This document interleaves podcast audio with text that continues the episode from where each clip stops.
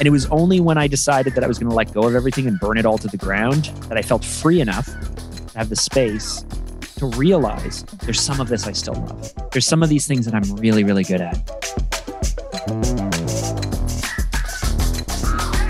Well, welcome back and or welcome to the Create Purpose podcast. I'm here with Mark Drager.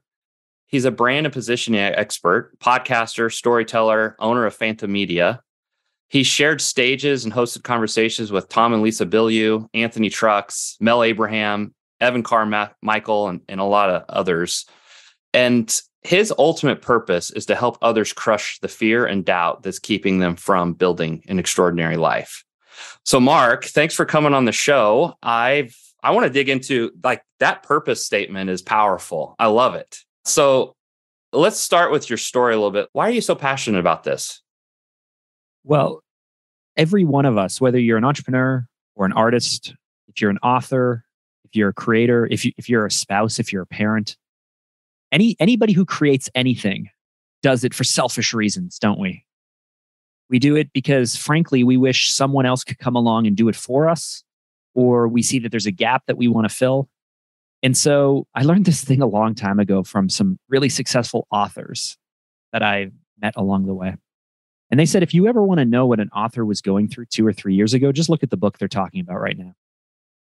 Right? Because whatever book they're promoting or releasing or talking about is, in fact, what they had to work through two or three years ago, because that's how long it takes to write a book. And so, if you look at that statement that I want to help crush the fear and doubt that's holding us back, that's keeping us from an extraordinary life, what do you think I want? I want an extraordinary life. I, I want to be extraordinary. And and I used to feel guilty or selfish for that reason. But no, like, you know what? I like, I, I like feeling like what I do matters, don't you? And I like being really good at something and valued for what I do, don't you? And I want to feel like whatever my version of, of life is, that, that I'm living up to my potential and it's unique and it's different and exciting. Like, don't you? And yet, I have so much fear. I have so much doubt. I know that this uncertainty slows me down. I know that it holds me back because I've seen that it doesn't hold other people back in the same way.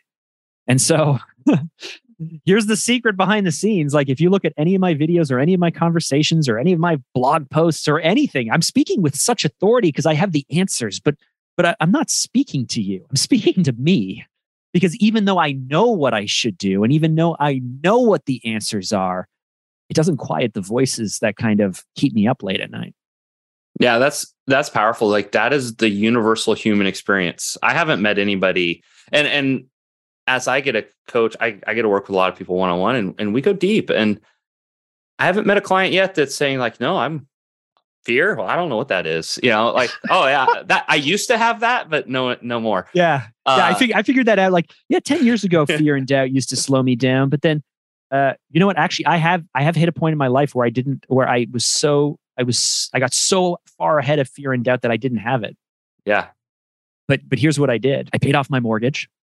My business was in a really comfortable place. My marriage was in a good place, and my kids were in a good place. And and and that worked for me for about eight to nine months before I got really bored and realized that I wasn't going anywhere. Yeah. So so I did crush fear and doubt, and I did get ahead of it. But what it meant was I wasn't putting myself in situations where I was growing or being challenged or had anything at risk. Yeah. And I got really sad and depressed because I was like, I guess this is it. Yeah. And that's the, you know, call it what you want, that growth, the value of growth or an entrepreneurial spirit. Right. I, I I'm like you is like if I don't feel a little bit of fear, I I I'm I've gotten to the point where I'm realizing, ooh, something's off if I'm not feeling some of what Steven Pressfield calls resistance, right? If I'm not feeling that, I actually am see it differently. I'm like, oh, well, maybe I'm playing smaller than I really am. Maybe there's more I can lean into because like learning to embrace the feeling. What do you think about that? Like learning to embrace the discomfort and and seeing it as an indicator of growth and bringing your vision to life and all of that. I, I think that's a great thing to do. You know, a big breakthrough for me was when I was reading, I think Mark Manson's The Subtle Art of Not Giving Enough. You know, yeah. I'm pretty sure it, I read a lot of books. So they all just like blend together. And I really always want to attribute who I'm reading at the time. But he talks about the fact that like feelings aren't good or bad. right? Like feelings are just feelings, they're just indicators. You can be angry, anger isn't bad, right? You can be jealous, jealousy isn't bad, right? You can be extremely ecstatic and happy. That's also not good, right? Like it just is. It's, it just, feelings are what is. And it's an indicator for us that we're either more in alignment or less in alignment, that we're making smart decisions globally or like macro or micro or not. And so if you're constantly wound up and you're constantly anxious and you're constantly fearful and you're and you're beating yourself up and all of those things, which I can rhyme off easily because I live there most of the time, uh, then they're not good or bad, they're an indicator of like, hey, maybe there's some work you need to do or some things you need to figure out. And if you're constantly comfortable or or hopeless or sad or whatever, pick whatever your your your feeling of choice is where you tend to live. And if you're constantly that, it's just an indicator that you're out of alignment or you're not doing some things or you are doing some things that you shouldn't be doing. Yeah. You know, I, I call that resonance. You're either in resonance or you're in dissonance. And resonance, you, you know it because it's it's true for you. And and sometimes that's anger, sometimes that's sad. Like it's letting yourself experience things and see it as information because what we normally do is we put labels on it like oh i'm angry well then that i'm i'm doing something wrong or i'm bad or and and we pile on instead of just letting ourselves stay curious with well what what am i angry about what what boundary is, is not being respected right now what do i need that i'm not getting emotions are pretty important indicators of what we really need if we stay present with them so very good really cool well, you alluded to it, like kind of this idea of, yeah, the fear and doubt hasn't gone away. I wish it would. right. Where are you experiencing it the most right now in what you're building? So I I, I started a creative agency in 2006. Mm-hmm. I built it into a multi-million dollar business, and I, I, think by year seven or eight, we crossed a little over a million dollars in, in annual revenue. But being a creative industry, being in a creative business, it's it's one-offs. So we're producing two or 300 one off projects per year. Every single year, we're, we're having to refill the funnel, right? So it's not like I, I could grow this recurring revenue base. I had some recurring clients. Every project was a project.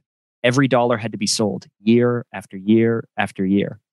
And so some of it's predictable, but but we got it up to a little over well, a little over 2 million in revenue before covid hit 24 full-time staff and having a seven figure being being the key man in a creative business or creative industry working on 20 or 30 projects at a time, two or 300 projects per year, and being the person where, where if everything, if something goes wrong, of course, I'm the CEO, it's on me. If things go right, um, well, I mean, I feel very proud, but it's because of the team, frankly.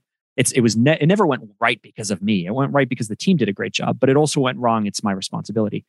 And so just that pressure and that grind and that constant feeling like I'm building everyone's businesses, but my, not my own. And it just, it just wore me out. And so COVID provided some really great coverage for me, in fact, because it gave me the opportunity when when the pan, when the pandemic hit and lockdown hit through March, April, and May, I was actually the happiest and freest I ever felt in my life. Which is very weird because at the same time, it's like the world is burning down around us. But it's because there was no expectations on me, right? My my clients are paused all projects. We had we had ton like like I don't know what it was, six or seven hundred thousand dollars in work immediately got put on hold. And my team's all looking at me and I'm like, I don't know what we're doing. We're just on hold.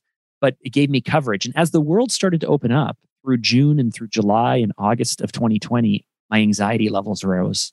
The PTSD of like the, the three month sabbatical that I had, where I felt actually good and calm and and not like under pressure and not on demand and, and no one no one was pulling me in a million different directions. It all started that all disappeared and the old Mark started coming back, the old life. And I was so uncomfortable with it. And I hated it so much. And I was having panic attacks on the weekends, thinking about the week ahead. I would have panic attacks. I was like, this isn't right. Like, this isn't, I didn't build this business for this. And and then I, it gave me it gave me pause to kind of say, well, what was it about when everyone else is freaking out and the world is burning down around me and the expectations are lifted off of my shoulders, why did I find that freeing? And yet, when everyone in my life is excited to quote unquote go back to normal, right? Getting back together with friends, I didn't really want to do that. Seeing family, I didn't want to do that. Working with my clients, great people, amazing people, amazing businesses, I didn't want to do it. And now that I look back, I realize I think I just was super burnt out. And and I needed a bit of a pause. But but what I'm excited about now, and at the same time, absolutely terrified about, is can I do this again? Yeah. Pause pause for a moment because I wanted to ask you, because if I'm hearing you right, like the pandemic, I had a similar experience. My everything just got quiet. I was going on walks with my I had a little month old baby girl. And so I'd take her on walks around the neighborhood, like around three o'clock. And I, I'll I remember the sidewalk chalk because all these families were home and everybody and I'm just like putting notes on the ground and everything. Yeah, like picture like I'm like, this is like nobody has slowed down like this in probably our lifetime. And so yeah. it was just this kind of I just it was a surreal, beautiful moment. And I I I got a sense of that same peace that you have. Like there's just like the world stopped and it's like I could take a breath. You it sounds similar for you. And but then when it turned back on, and then when you said when you said burnout, I'm like, well, you just had like several well, a, a period of time of of peace, you know? And so where'd the burnout come from? And I'm like, I wonder if it was just kind of snapping right back into yeah. the old way and and but but knowing enough of the contrast of what things could be.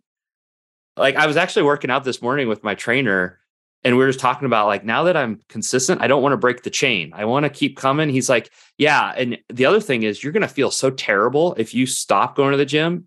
You're going to want to go back. Like you now know what health feels like the actually having vitality and energy so I kind of I'm just curious and wanted to explore that a little bit. Like now you know what things could be, and it makes all the stuff that used to be all the more just I don't want this anymore. Has that been real yeah. for you?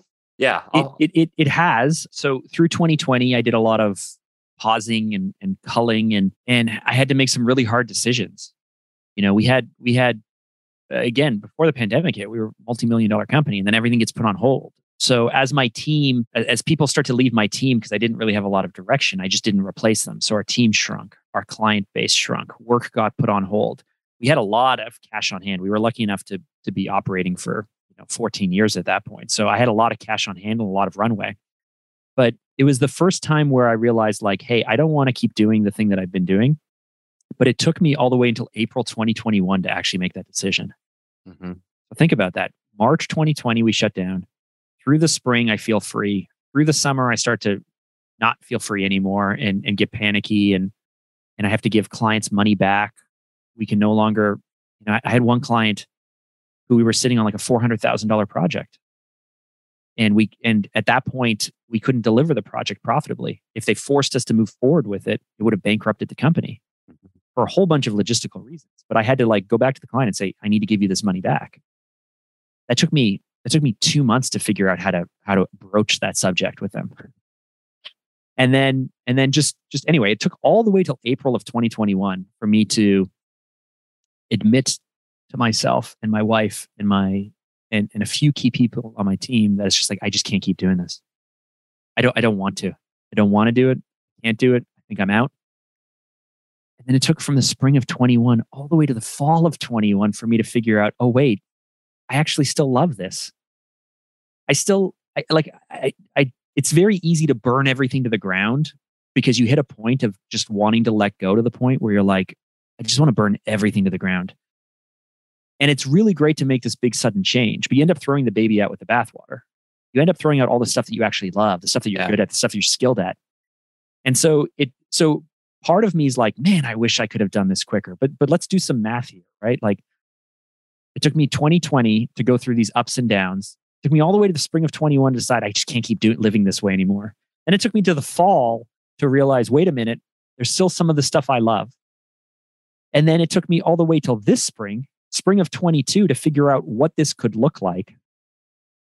And then from spring of 22 to now, when we're speaking, it's like trying to figure out how to rebuild. Pause really quick because I'm what I'm curious about is was this just a inner journey you went on to get clarity and it just needed or did you have conversations coaches friends mentors like how did you find some of that clarity and sift through that? Because you sifted through a lot. It, it sounds like. Yeah. Did you do all that on your own, or how'd you how'd you get where you got?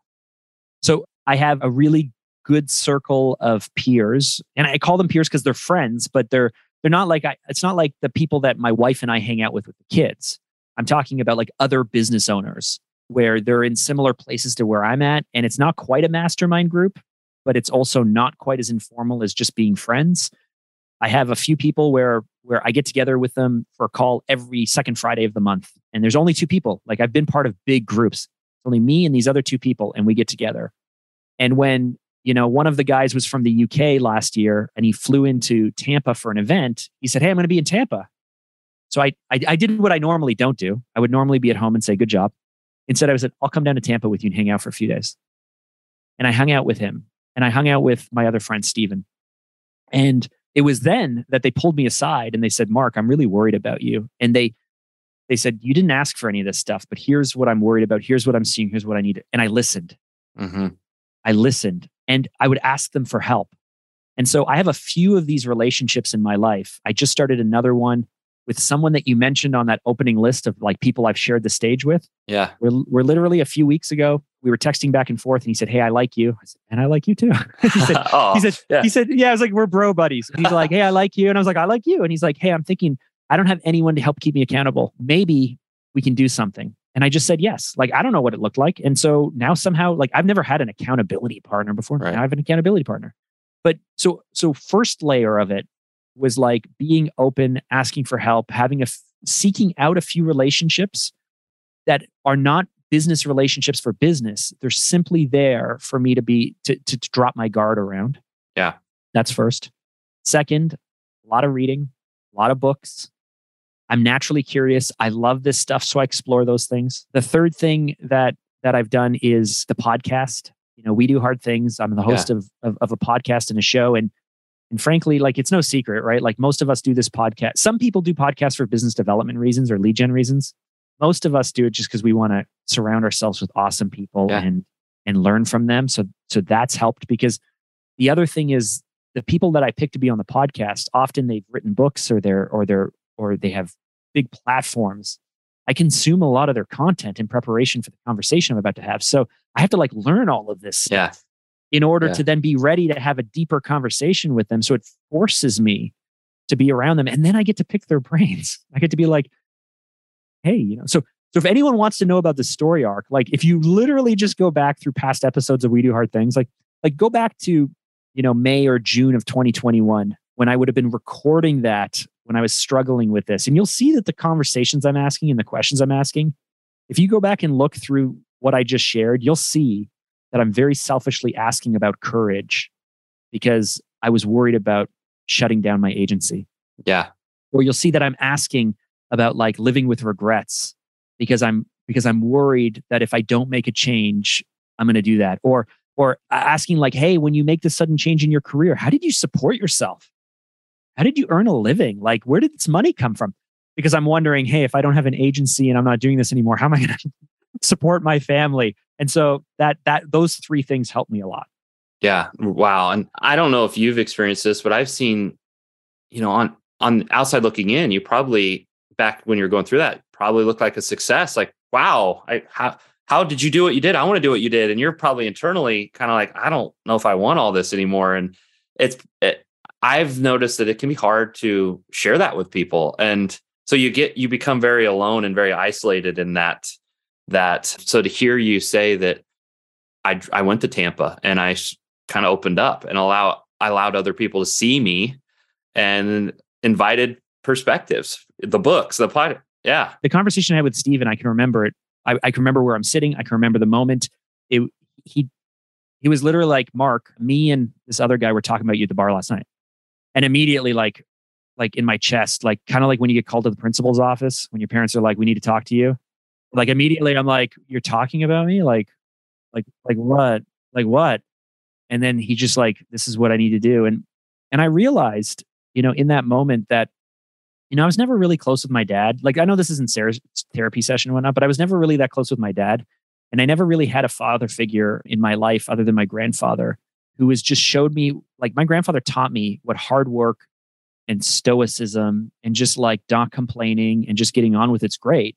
But but what I realized these men, mainly men in my life that I've surrounded myself with, are in fact pseudo father figures to me. And they yeah. they they if if I'm honest with them, but at the same time, like I can't just be standing around complaining all the time, right? So they see the other side, they see the drive, they see the desire, they see the hard work, they see all these things I'm doing on the back end. But but if I allow them, if I allow them in, and I and I they always have a thoughtful perspective. And um frankly, it's just like somehow looking back now, I realize like, oh, these are just kind of guys who are 10 or 15 years older than me. They all are a little bit further ahead of me, and they're all kind of like the they, they replace, I guess, the questions that I should be asking my dad or the guidance I should be getting from the male role model in my life. They're just kind of doing that for me. And as soon as I realized that, I also didn't fight it quite as much. It was just like, I'm going to accept whatever it is you see in me. Like you see something, you're saying something, you're noticing something. I'm just going to go ahead and accept it as truth. Yeah. Oftentimes we're the last to see see that greatness or that strength. I spent too many have. years fighting it though, too. People yeah. would like want to give me advice and I would give them all the reasons why and all the excuses. And finally it's like, okay, I'm just going to accept what you're saying is truth and explore it and see what happens. Yeah. Cool. Really cool. So what, so now you're kind of, well, probably never arrive. You're never fully on the other side, but you're on the other side of some of this. What's been the greatest insight for you? You know, looking back, like this is this is where I ended up, and it's made all the difference. Okay, so first, I had to realize that no one was going to do this work for me. Yeah, I spent I spent too many years pre-COVID, pre pre pandemic, still unhappy. I, I I I would go back I did this during the break, like during that pandemic, and I went back and read emails because I would send myself notes and emails. And I'm reading emails from 2012, 2013, 2015, same themes, same challenges, same questions, never fixing it, kind of wondering when someone would come along, recognize my genius and my potential, and figure these things out for me. No one's going to do that. Yeah. So I had to recognize that. The second thing I had to realize was like I was always so focused on my business that I didn't realize it was this moment of realizing like I am the product. And you can replace product with whatever word you want. But but because I'm in I'm a business guy and I'm an entrepreneur, I think of like products and services and offers and things we can do and blah blah blah blah blah. And I, I spent a lot of time and a lot of money perfecting these things and making them better to drive more value for my clients. Right. Like you're a coach, you probably want your coaching program to be the most amazing thing possible. So as you learn things, you're tweaking and you're changing and you're making it better and you want to be better than the competition and like you're just constantly working and investing and allowing other people in to make whatever it is that you sell offer whatever the best thing possible. And that's what I focused on. And then as soon as I realized I am the product of my life, mm-hmm. like let's let's let's explode out to a view of me from birth to 90 or 100 taking the time to slow down and figure some of this stuff out not only serves me today or tomorrow, but it's going to make me better when I'm 50. It's going to make me better, hopefully, when I'm 60 and 70, like God willing, all of those years ahead of me. But but if I put as much time and effort and, and resources and money and outside perspective into me that I put into my products and services as a company to try and sell stuff, that's not only going to serve me forever, as long as I'm conscious, it will serve me, but it's also going to help. It's worth the time, it's worth the investment, it's worth the slowdown. You understand what I mean? Oh, yeah, I, I do. I, you know, for the long part of my life, I, I spent so much time trying to live up to some ideal image I thought I ought to be, you know, based on through my client's eyes or through the industry. And and I'd look out there, what is everybody doing? And I'd compare and and I just constant like this hamster wheel, like just running hard at all this stuff. And yeah, there's a shift because as soon as I slowed down and I got clear on my own personal story, you know, some of those defining moments, which I know you've done that work, right? Like, why am I the way I am? Why is this so important to me? And what stories shaped who I am today? And I learned to tell those stories. I let those inform the work I do and I slowed way down. Like it just, and what happened was I no longer was chasing after my dream. It was almost like the dream started chasing me. Like opportunities just attracted themselves to me just because who I was being. That's what I'm hearing from you. Yeah, you you have to when you're on the hamster wheel, you don't have any space or any room because you have to keep on top of everything and stay on top of everything. And when, you know, seven figure payroll, having to replace the business all the time meant taking on projects I didn't really want to take on for people I didn't really want to take on just to keep just to keep the machine fed. And that takes cur- courage to get to the root issue there, right? Because it's that's well, I'm and and this is where it's like I wanted to keep tweaking and changing mm-hmm. year after year. Like, how do we make it? How do we fix it? How do we get better? And it was only when I decided that I was going to let go of everything and burn it all to the ground that I felt free enough to have the space to realize there's some of this I still love. Yeah. There's some of these things that I'm really, really good at. Oh, you know what? I can forgive myself for the mistakes that I made. Because guess what? When I started the agency the first time, Phantom Media, I was 23. I had never worked at an agency, and yet I built an agency. So that's not great. I, I made whatever I thought at the time was the best decision to make, but often uh, when it was no longer a good decision, so I hired amazing people, but when they were no longer plugged into the culture, I didn't have the courage to like restructure. Yeah. I knew we had operational challenges, but I never made the investments to fix the operational challenges. What what what was the fear behind that? What were you afraid? What were you afraid of in that moment that you put off the restructuring? You, you didn't you avoided it for a while. I'm willing to bet. Like you didn't Oh yeah. You didn't yeah, just attack it head on. It, you probably spent a year just wrestling with it. What what was what was the fear that kept you in that pattern? Do you think? Um, if I'm if I used to say to people all the time, if I could replace my salary, I would I would change everything in an instant. And so it was just like keeping up keeping up with expenses. Yeah, there's kind of a fear of going backwards, starting over. Yeah, yeah, yeah. And and so full circle now when you said hey right now what are you what are you, what's keeping you up at night or what are you most worried about right all of that stuff is backstory for what's happening right now is okay cool. So two years ago we decided or a year ago i decided to burn the place to the ground. And last october or september i decided okay i'm gonna i'm gonna keep it. And in the spring we figure out what we're gonna offer. And we spent the last six months finding market fit and, and restructuring and doing all this stuff. That's that's a lot of runway man. Like from pandemic to today for our, our revenue to be so much lower than it was, mm-hmm. our expenses to be lower, but still burning through cash. What I'm most uncomfortable with and what I'm most worried about is like, can I do this again?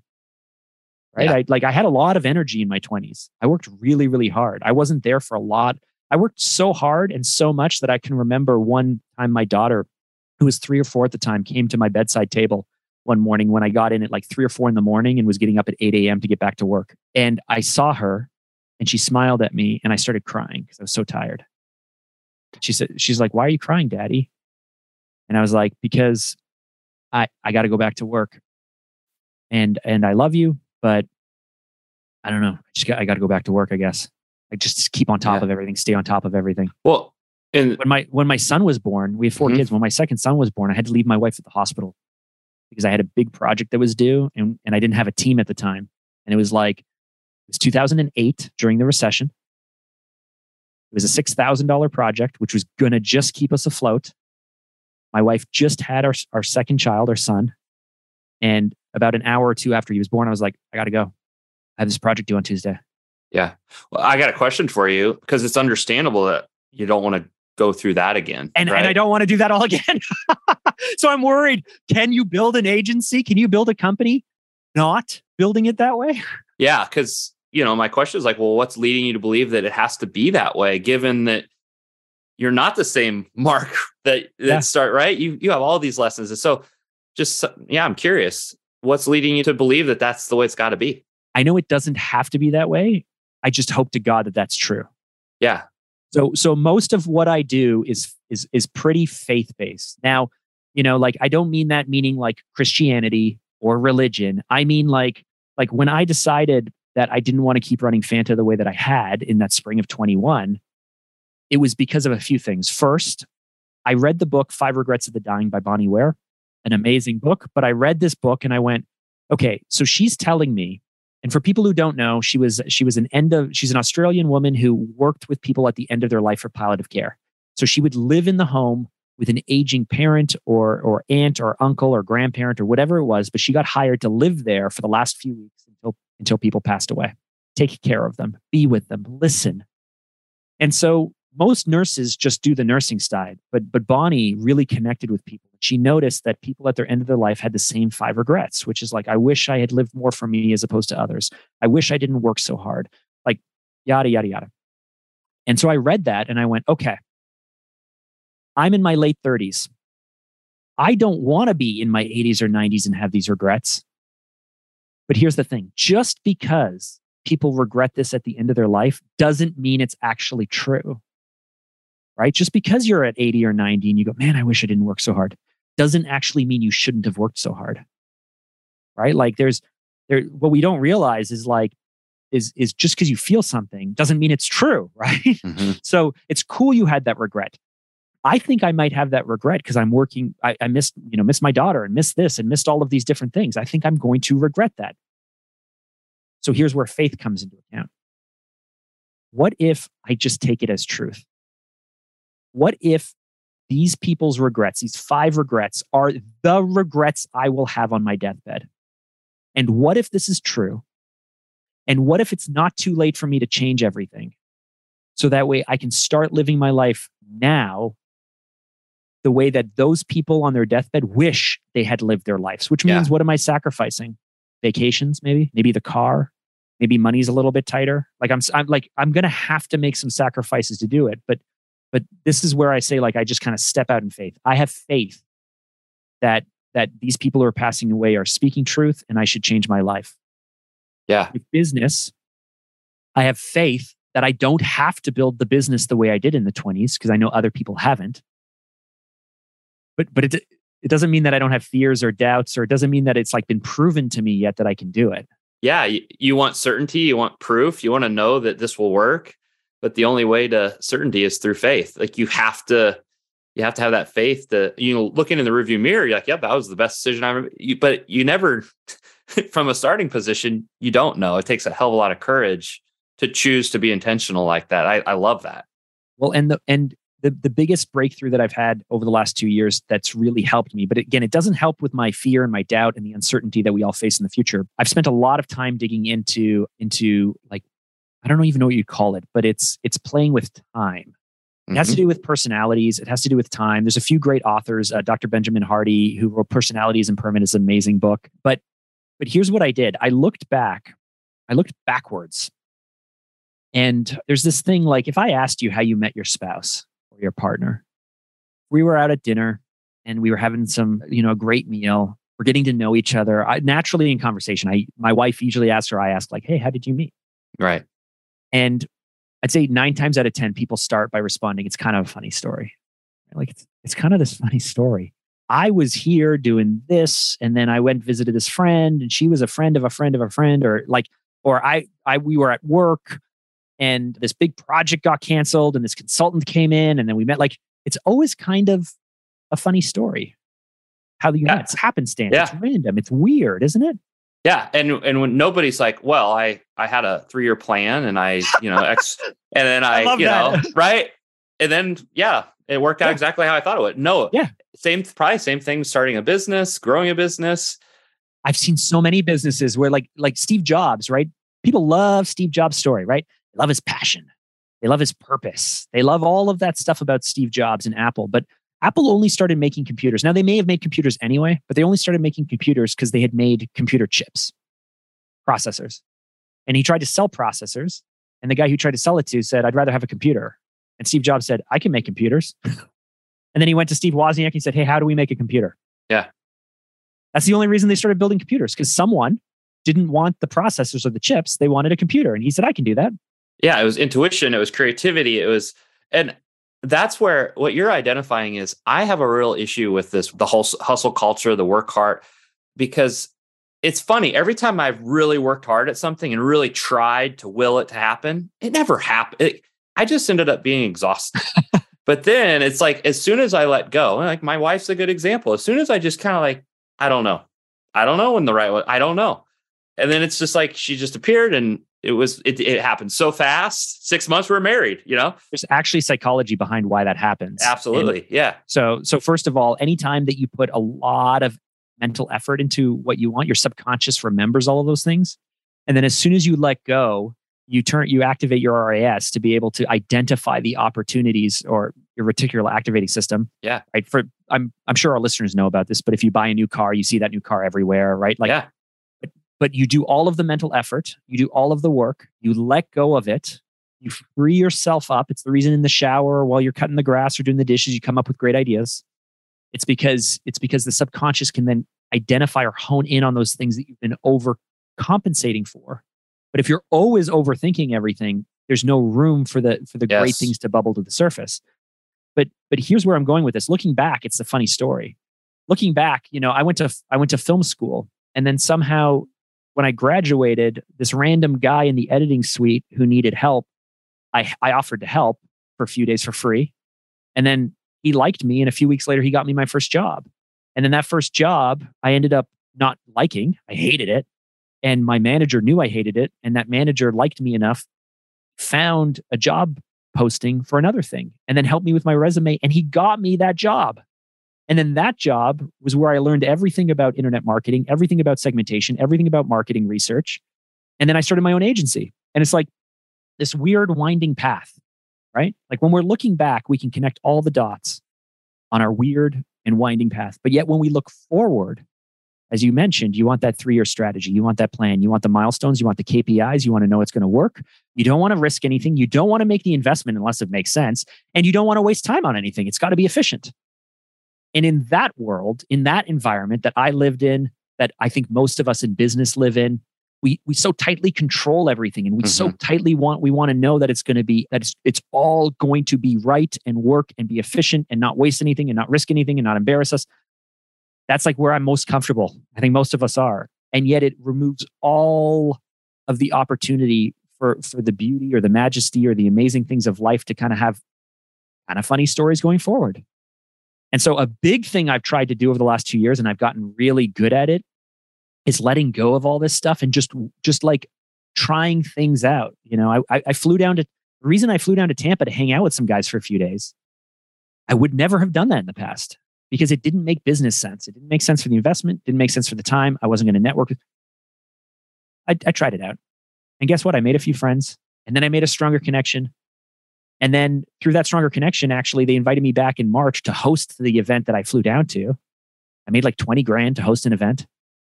And then it led to led, led to more things and more things. Like it's just life is uncontrollable. You can't control it. Yeah. There is no certainty. And so I know that, and yet it makes me incredibly uncomfortable. yeah. Yeah. I, I'm right there with you. And I guess I've really found some peace and like staying in that uncomfortable space. Like that is that is because I know the I know the extremes. I know trying to control it all. That just leaves me feeling exhausted at the end of the day. I don't really like who I am. And and just having a clear vision, knowing what you want to build, but then letting go enough to allow sounds wooey, but allowing the universe or whatever you want to call it to kind of allow it to bring it to you. Because, yeah. like you said, uh, kind of the the cars, like you see, you you buy a new car and you see it all over the interstate. When you know what you want, you have to let go, and all those opportunities just start to show up. Like, oh, you know what? I think I should spend a little bit of time with that person. But if you're heads down, just trying to will it to happen, you miss all those opportunities that are oftentimes right in front of you and it is uncomfortable and i it's changing your relationship with that discomfort like changing that's where probably we feel the most fear is when we're letting go. And i i'm learning to love that feeling. I love that because for me and and a lot of my clients that's where the magic starts to happen. And I, i'm hearing the same for you. It's like that's when the magic starts to happen. It brings a different energy to the work you do. Yeah. You know, so so as part of this journey, I was thinking through the summer of of a few past clients I had. One of them in particular intimidated the hell out of me. Like when we were working together, I always felt like I had to be on my toes. I didn't feel good enough. Like just the way that they operated was was so good and so strong and they intimidated me. And I was thinking about this and I was like, if if you know most people who intimidate me like that, I never want to talk to again. But I was like, if he intimidates me that much, he must do things a way that I don't know how to do. He must know things that I don't know. And if he's sitting across from me and he intimidates me, how much better would it be if he was sitting on the same t- side of the table as me? So I just reached out to him out of the blue and I said, Hey, I don't know if you coach people. I don't know if you help people. Maybe this is how people reach out to you, Zach, right? Like, but I was like, I, I don't know in what capacity or how, but I know that you do things differently than me. I know that I'm really uncomfortable revealing myself to you because I feel insecure. And I'm going to go ahead and tell you that up front and I'm going to lean into it. So, how do we do something together? Yeah. And his very first suggestion, we're not even like working, we're probably going to partner together. We're probably going to work on something together. But his very first suggestion is like, hey, Mark, this agency you've been running for all these years, you, you should rebrand it. You should rebrand it because because you need a fresh start. You need a clean start. You need to approach this differently. You need more excitement. And you can continue to try and fix and fix and fix and tweak and tweak and change it. But sometimes you just need like a fresh start. And I was pretty resistant. I mean, you know, for, for four or five hours, I was pretty resistant about it on a Sunday when we talked. Because I was thinking, no, like all of the stuff and all we've done, and no, we can save it. And when as soon as I was like, you know what, what would a rebrand look like? And suddenly, yeah, I can create anything I want. I can create any look, any feel, any structure, any team. I can do anything. And in the possibilities, when, when you're facing the future where it, it can be endless and optimistic and it could be anything, that one suggestion, that one tweak, that one change completely changed how I feel about the future, what we're building, built instant momentum. Cause I'm like, okay, if we're going to do this, like it's going to take time. We better, we better jump on it. We better go. And it unlocked I, I feel completely free. I feel as free today rebuilding and recreating the most amazing branding and positioning and creative agency ever. That I feel as free today as I felt on that day in April in 2021 when I decided I didn't want to do this anymore. Right? That moment where I decided I'm going to burn it to the ground and I don't want to do it anymore and I felt finally free. I feel that free right now, building, rebuilding what I'm building because it's a fresh start. Yeah. I just hope to hell I can pull it off. yeah, don't we all? But that's that's that's what makes life worth living. That's the mystery. That's the adventure is I don't know what's going to happen next and isn't it great? Isn't it fun? I love that. I you know just as we kind of conclude today, what you just shared is so significant. Just learning to sit in that uncertainty, but do it on your terms. Because that's what I hear you saying. It's like, I'm doing this on my terms. I'm going to take those five rules for the dying and I'm going to say, no, I'm going to, I'm just going to believe that's true. And we're going to live life from that place. That's scary, but let's see how it goes. And I, you know, I love your energy. So I kind of already have an idea of there's, there's a lot of creative things happening for you that probably wouldn't otherwise have happened if you wouldn't have been willing to let go of the old. So we we wouldn't be yeah. having this conversation that we're having today if it wasn't for that. Because I reached out to you. Yeah. And I wouldn't old Mark wouldn't reach out to people. Right. No time like, for I, that. Right. Not only no not only no time, no confidence.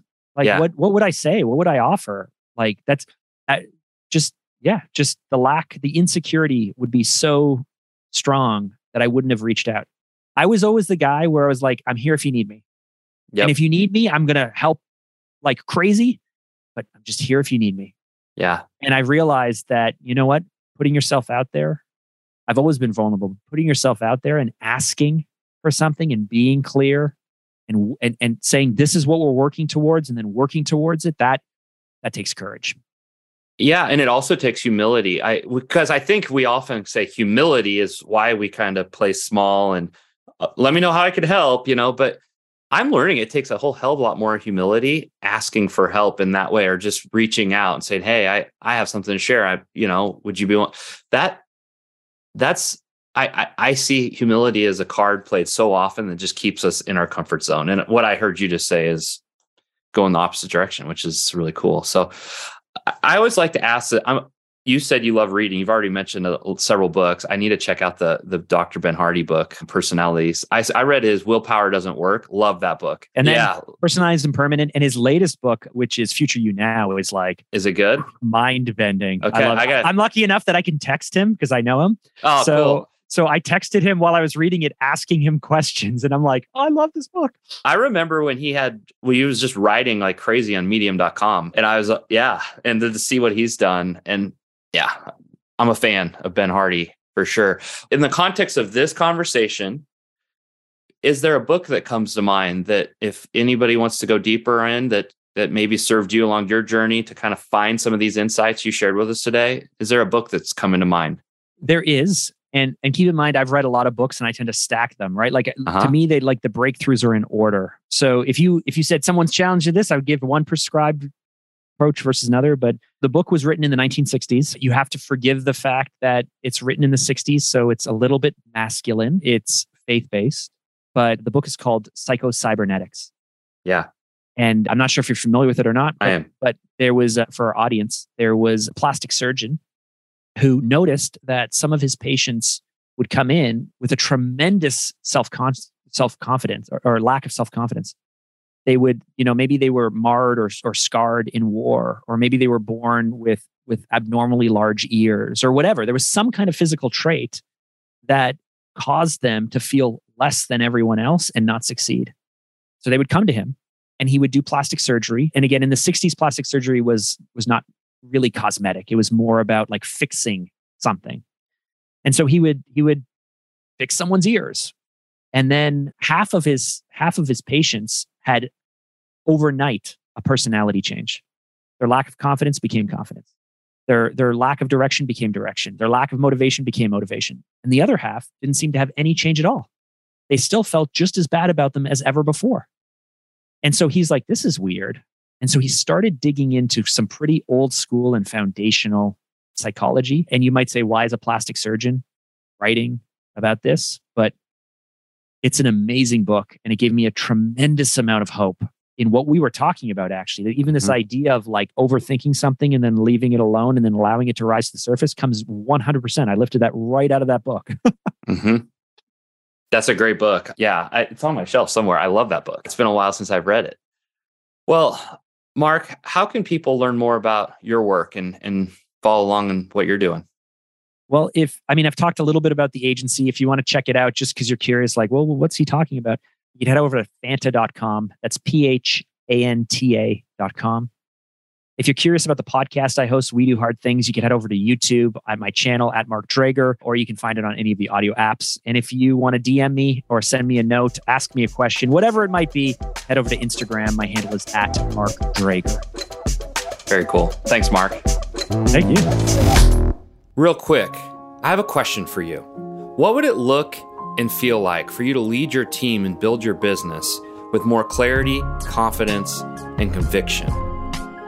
That's why I want to invite you to the Fully Expressed Leader. It's a full day workshop, virtual workshop to learn how to lead from the inside out. This is for creatives, artists, executives, and right brain business owners who are ready to be the fully expressed leader they were meant to be.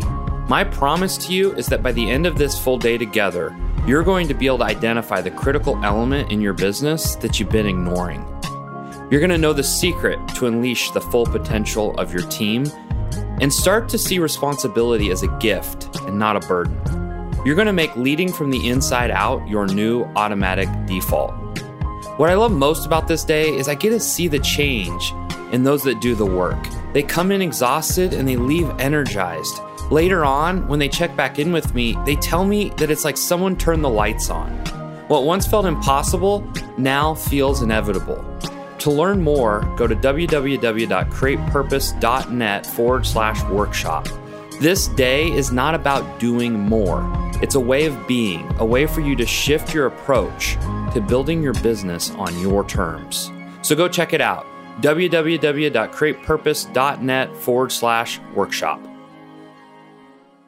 Hopefully, you really enjoyed this podcast episode. And my hope is you found it really inspirational. And also, most importantly, I hope you took away some practical things that you can start to do and apply in your own life. So, finally, I have one small favor to ask of you before you go. Wherever you get your podcast, whether that's Apple Music or Spotify, if you enjoyed this episode, leave us a review. Love to hear your thoughts. Come find us on social media, share it on social media. It just really helps us get the word out, helps us grow our audience. So please do that. Thanks to my team, Ashley Bolden, who handles all the admin, and Chris Skipper, who handles all the music and editing of this podcast. For more information on the Create Purpose podcast, you can go to www.createpurpose.net. And you can also follow me on Instagram at zach.arend. please drop me a comment, reach out, drop me a DM. I'd love to hear from you and love to hear what you're taking away from these conversations. What would you like to hear more of? Do you have any guests that you would love to see come on the show? And I'm always looking for great people to talk to, people with great stories that can inspire you. And so if you know of anybody, send them my way. Love to hear from you. I'm your host, Zach Arend, and I'll see you in the next episode of the Create Purpose podcast. Bye for now.